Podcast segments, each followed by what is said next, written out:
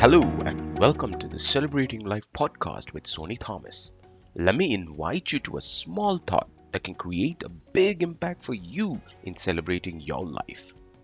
In today's episode of Small Thought, Big Impact, we explore how our results in life are a function of the questions we ask ourselves. As my son was growing up, I would try telling stories from my childhood instead of reading from the storybooks. One story that I remember The Crow and the Water Jar. Most of us might be familiar with it.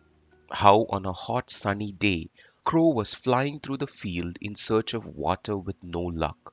Each time the crow spotted some water, there would be something horribly wrong that the crow couldn't get water to quench her thirst.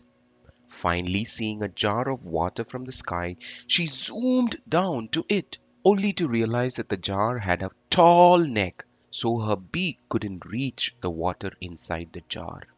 To solve her dilemma of the jar, she asked herself, What can I do to raise the water high enough for my beak to drink from? And that is when she got the idea to drop stones into the jar. Have you wondered how our nomadic ancestors settled down? Anthropologists believe that the shift from a nomadic life began with a series of questions. One such question is How can I get the water from the creek to my cave?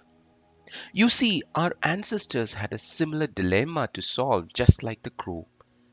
They would live their life around a water source and move to find the next because they could not settle anywhere without water. The collective question that was asked by everyone back then was how can we find the next water source? In time, one person asked a different question how can I get the water to me? The slight change in how we see a situation, and if we are brave enough to ask a different question, it might just give us a result we might not have gotten otherwise. You see, instead of searching for the next source of water, the answer to the question, How can I get the water to me? opened their eyes to see a new solution that was otherwise hidden. The question brought out a paradigm shift in how the water problem was perceived. Think about it. It is this crazy ancestor having asked that simple question how to get the water from the creek to my crib that led to the initial settlement from the nomadic life. And now the cities that we enjoy, especially the convenience and comfort of deliveries, are an outcome of that question. Even the simplest task of deciding what to wear is an outcome of the question we ask ourselves. Imagine getting ready for a date night. You ask these questions What will be attractive on me? What will seduce the other person? What will be comfortable for me? What is trending now? Each of these questions will reflect a different choice of clothing and the attitude you wear along with it. Therefore, literally wearing your questions. You would have observed that in each of these examples, the outcome was a function of a question that was asked internally to overcome an obstacle or aid in the decision making process. That, my friends, is the power of the questions.